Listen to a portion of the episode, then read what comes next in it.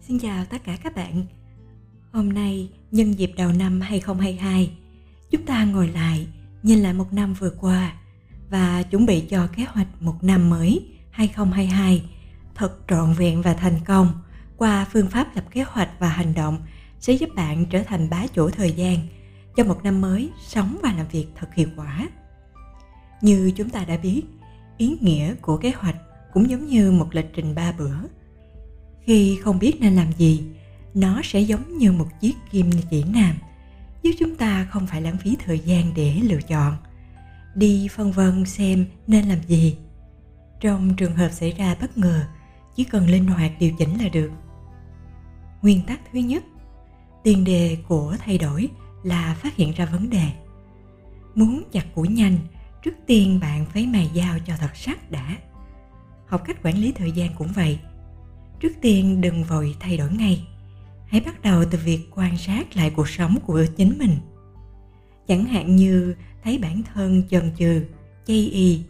Vậy thì trước tiên, hãy ghi lại những nguyên nhân khiến mình chây y ra giấy trong thời gian quan sát, đừng vội thay đổi.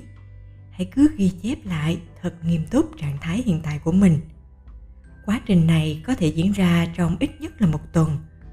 Rồi sau đó mới chính thức đi vào thay đổi. Nguyên tắc thứ hai là bồi dưỡng cho chính mình cái nhìn lâu dài về thời gian.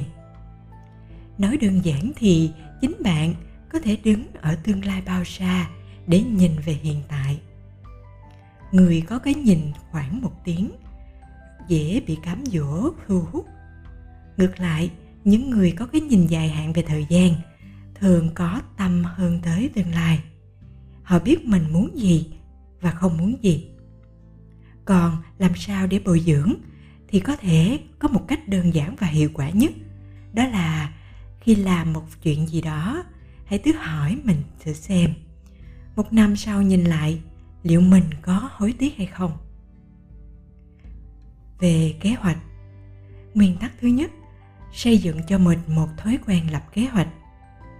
Lập kế hoạch không có nghĩa là cuộc sống nhất định sẽ tiến triển y hệt như kế hoạch ấy, mà là khi không có gì bất ngờ xảy ra, ta luôn có một mục tiêu tránh làm một con ruồi mất đầu, đâm đầu loạn xạ và lãng phí thời gian. Ngày còn nhỏ, khi sang nhà bạn mình chơi, tôi ngay lập tức bị thu hút bởi lịch trình ba bữa của nhà cậu ấy lịch trình đó ghi chép lại thực đơn mà mẹ của bạn ấy làm trong một tuần.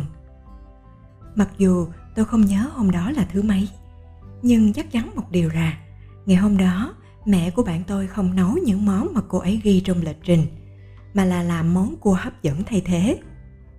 Lúc ăn cơm, tôi có hỏi nhỏ bạn tôi rằng, không phải hôm nay nhà bạn ăn món trên lịch trình hay sao? Không lẽ lịch trình kia chỉ là tượng trưng thôi à? Bạn tôi trả lời, tất nhiên là thật rồi. Bình thường không có khách thì nhà tớ đều ăn như vậy đấy.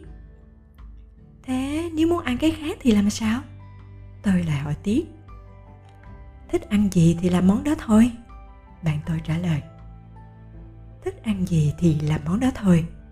Khi đó tôi chưa ngộ ra được hết câu thần kỳ đằng sau câu nói này. Hôm nay, khi ngoảnh đầu nhìn nghĩ lại, mới thấy mẹ của bạn tôi quả là một cầu thủ trong quản lý thời gian. Ý nghĩa của kế hoạch cũng giống như lịch trình ba bữa đó. Khi không biết nên làm gì, nó sẽ giống như một chiếc kim chỉ nam, giúp chúng ta không phải lãng phí thời gian để đi lựa chọn, để đi phân vân xem nên làm gì. Trong trường hợp xảy ra bất ngờ, chỉ cần linh hoạt điều chỉnh là được rồi. Nguyên tắc thứ hai, chú trọng chay mặn kết hợp trong kế hoạch cứ luôn thử thách mình với những công việc có độ khó cao, sẽ rất dễ khiến ta nản lòng, ảnh hưởng tới nhiệt huyết trong công việc. Vì vậy, khi lập kế hoạch, hãy chú ý đến sự kết hợp của món chay và món mặn. Sắp xếp xen kẽ những nhiệm vụ khó với nhiệm vụ đơn giản. Sau khi làm xong một nhiệm vụ khó, nếu cảm thấy mệt mỏi, hãy bắt tay vào làm những công việc đơn giản tích lũy cho mình một chút cảm giác thành tựu, hoặc nghỉ ngơi một lát, rồi lại tập trung tinh thần cho nhiệm vụ tiếp theo, cho tới khi toàn bộ vấn đề được giải quyết. Nguyên tắc thứ ba, người mới tập tành về quản lý thời gian, đừng vội lập kế hoạch năm. Phải thừa nhận rằng, kế hoạch năm không phải là thứ mà ai cũng có thể nắm bắt. Phần lớn những người lập một kế hoạch dài hạn như kế hoạch năm đều là những kẻ mộng mơ người mới tập tành hãy bắt đầu từ những kế hoạch ngày. Sống một ngày thật hết mình và làm phong phú. Đó cũng là một năng lượng vô cùng tuyệt vời rồi. Nguyên tắc thứ tư, đừng tùy tiện công khai việc mình lập plan. Trong một bài thuyết giảng của test có một việc đề cập tới, đừng tùy tiện nói mục tiêu của mình cho người khác biết. Bởi lẽ, theo điều tra của người phát biểu khi chúng ta nói mục tiêu của mình cho người khác. Người khác nhất định sẽ khiến bạn nảy sinh ra ảo giác rằng mục tiêu ấy đã được thực hiện. Từ đó sản sinh ra cảm giác thỏa mãn và tính lười. Nó khiến cho mức độ bị giảm sút và bạn sẽ cách mục tiêu của mình ngày một xa hơn. Về hành động, chúng ta hãy tuân thủ những nguyên tắc sau đây. Nguyên tắc thứ nhất, kiên trì ba con s. Ba con s ở đây chỉ ba việc quan trọng nhất trong ngày trong tuần trong tháng hoặc của năm của chúng ta nó từ lời của cuốn sách mang tên Is That From của tác giả người Mỹ Brian Tracy. Dù là làm nhiều thì ăn nhiều, nhưng theo quy luật 2 trên 8. Trong bất cứ mọi sự vật nào, thứ quan trọng nhất chỉ chiếm một tỷ lệ rất nhỏ, khoảng 20%. 80% còn lại dù là đa số, nhưng chúng chỉ là thứ yếu. Vì vậy, tuyệt đối đừng lãng phí thời gian cho những việc không cần thiết, không quan trọng, rồi rơi vào cái bẫy của nỗ lực hiệu quả thấp. Nguyên tắc thứ hai đó là học cách sử dụng đồng hồ Pomodoro. Đồng hồ Pomodoro bao gồm 30 phút, trong đó 25 phút làm việc và 5 phút nghỉ ngơi. Cứ 4 Pomodoro hoàn thành thì sẽ nghỉ khoảng 15 đến 30 phút. Phương pháp thứ ba là phương pháp làm việc 15 phút. Xem 15 phút là một phân vùng. 1 giờ chia ra làm 4 phân vùng. Cứ mỗi khi bắt đầu một phân vùng, bạn có thể tự do lựa chọn là làm việc hay là nghỉ ngơi. Bất luận là chọn cái nào cũng phải chọn lại sau 15 phút. Phương pháp 15 phút ngắn hơn so với đồng hồ Pomodoro, nhưng ưu điểm của nó là làm giảm áp lực cho người thực hiện cứ sau 15 phút, bạn không nhất thiết phải ép mình phải nghỉ ngơi, mà bạn có thể căn cứ vào tình hình lúc bấy giờ để lựa chọn làm tiếp hay có những lựa chọn khác. Chi phí chuyển đổi nhỏ nhưng cho được ra hiệu quả cao. Nguyên tắc thứ tư, dán kế hoạch vào một nơi dễ nhìn thấy. Có rất nhiều người không hoàn thành được kế hoạch, không phải là vì họ không đủ tự giác kỷ luật, mà họ đã quên mất những gì mà mình lên kế hoạch. Nguyên tắc thứ năm, đó là chia nhỏ nhiệm vụ. Cảm thấy công việc khó khăn và không biết nên bắt đầu từ đâu. Đó thường là bởi độ nặng của khó khăn vượt ra ngoài độ chứa của bản thân.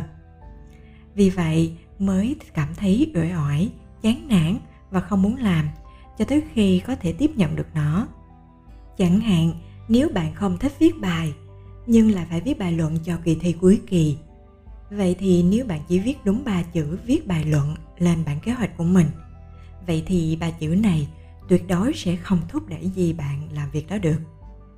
Ngược lại, nếu bạn chia nhỏ nhiệm vụ này thành những bước khác nhau, vậy thì sẽ dễ dàng hơn. Chẳng hạn như chia nhỏ thành chọn đề tài, tìm tài liệu nghiên cứu, viết dạng ý, viết luận điểm, vân vân và vân vân. Các nhà tâm lý học từng làm một thí nghiệm rất thú vị. Các nhà nghiên cứu sẽ quan sát những người khác nhau trong rạp chiếu phim xem khi nào họ sẽ ăn nhiều bỏng ngô hơn. Các cặp tình nhân ăn nhiều hơn hay là trẻ em sẽ ăn nhiều hơn? Đáp án đều là sai đáp án chính đến là ai cầm hộp bỏng ngô, người đó sẽ ăn nhiều hơn. Rất nhiều vấn đề tưởng chừng là vấn đề về con người, nhưng thực ra nó lại là vấn đề của tác động bên ngoài. Phương pháp tuyệt vời nhất để kháng cự lại những cám dỗ chính là tránh xa nó ra. Cám dỗ là một vấn đề vô cùng nhạy cảm trong quản lý thời gian muốn nắm bắt được thời gian một cách hiệu quả, bạn phải tránh xa được những cám dỗ. Dưới đây là một vài phương pháp để giảm bớt cám dỗ. Một là, khi đi ngủ, hãy tránh xa cái điện thoại một chút. Mệt mỏi lắm rồi. Phương pháp thứ hai đó là quan sát những app điện thoại khiến bạn nghiện. Cố gắng thay đổi trừ trạng thái người chơi thành người bán sản phẩm. Suy nghĩ về vấn đề từ góc độ của người làm ra sản phẩm và hiểu được cơ chế phản hồi đằng sau nó. Khi bạn biết cách họ thao túng bạn bạn sẽ có một kiểu quan điểm của ông trời và miễn nhiễm với hoạt động thao túng của họ. Phương pháp thứ ba, đó là khi làm việc thì phải ở trạng thái làm việc. Khi làm việc, tốt nhất là nên mặc đồ đi làm. Làm vậy thì dù có ở nhà làm việc, nếu có bất cứ ý đồ nào như muốn lên giường đi ngủ bạn cũng phải tốn thêm thời gian thay quần áo. Bạn cũng có thể đeo bản tên hay uống một cách cà phê trước khi làm. Tự tạo ra cảm giác trang trọng cho chính mình khi làm việc tại nhà. 4. Tướng quân đi đường không kết bạn với tiểu nhân. Cố gắng tránh xa những người không cần thiết, cả ở trên mạng xã hội và ngoài đời. Năm là sáng ngủ dậy tuyệt đối đừng sờ vào điện thoại đầu tiên hãy tập trung tinh thần để đi giải quyết chú ếch đầu tiên trong ngày của mình 6. Phân loại đồ vật Nhiều khi đang làm việc hăng say, bỗng dưng cần tới một cái gì đó. Để tránh lãng phí thời gian, hãy phân loại đồ dùng của bạn. Điều này giúp bạn không bị những việc lặt vặt quấy rầy, giảm thiểu hao tổn trong quá trình tìm kiếm. Nhà tâm lý học người Mỹ Leon Festinger đã từng nói 10% cuộc sống được tạo nên bởi những gì xảy ra với bạn và 90% còn lại được quyết định bởi cách bạn phản ứng với những gì đã xảy ra. Cùng là một việc, khi chúng ta đổi cách hiểu với chúng, động lực làm việc cũng sẽ rất khác. Dưới đây là một vài phương pháp để thúc đẩy sự tích cực trong làm việc. Một là xả hết ưu nhược điểm, đánh thức sức mạnh về hành động. Đúng như tên gọi, hãy viết ra tất cả những ưu nhược điểm mà một công việc có thể đem lại cho bản thân. Trong quá trình viết ấy hãy tìm ra ý nghĩa của hành động. Rất nhiều khi chúng ta không hứng thú với một công việc nào đó. Đó là vì chưa nhìn thấy hy vọng. Vì vậy mà ngay lập tức bạn đã từ bỏ để cho sự nhàm chán và lười biếng. Những lúc như vậy, nếu chúng ta có thể viết ra được hết những ưu điểm mà việc đó mang lại, tự nhiên sẽ giống như một quý nhân phù trợ. Hai là sử dụng thần chú. Đơn giản mà nói thì nó cũng giống như việc bạn đọc một cách viết khích lệ vậy. Khi tìm một vài câu nói khích lệ tinh thần dán lên đầu giường, dán ở bàn làm việc hay đặt màn hình làm màn hình điện thoại. Bạn cũng có thể dùng hình ảnh để thể hiện, đặt một nơi nào đó mà bạn có thể nhìn thấy nó mỗi ngày. Thông qua không ngừng tự nhắc nhở và được thị giác phân hóa, trong não sẽ xuất hiện một ám thị tâm lý rõ ràng và cụ thể. Từ đó điều chỉnh hành động, sức mạnh, ý thức, khiến bạn ghi nhớ nó một cách sâu sắc. Ba là thiên liên hóa mục tiêu thế nào là thiên hóa mục tiêu? Lấy một ví dụ.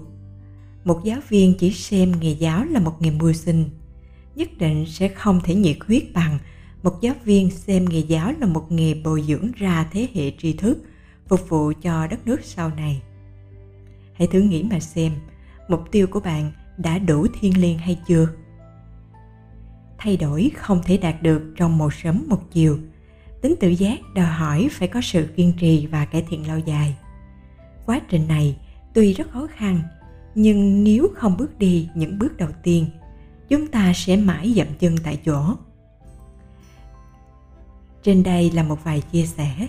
Hy vọng những gợi ý này sẽ giúp bạn trở thành cao thủ trong quản lý thời gian, đón một năm mới với một tinh thần nhiệt huyết và làm việc hiệu quả hơn trong năm 2022. Cảm ơn bạn đã theo dõi sách nói mỗi ngày. Đừng quên nhấn nút đăng ký kênh và nút chuông thông báo để theo dõi phần tiếp theo nhé. Cảm ơn tất cả các bạn.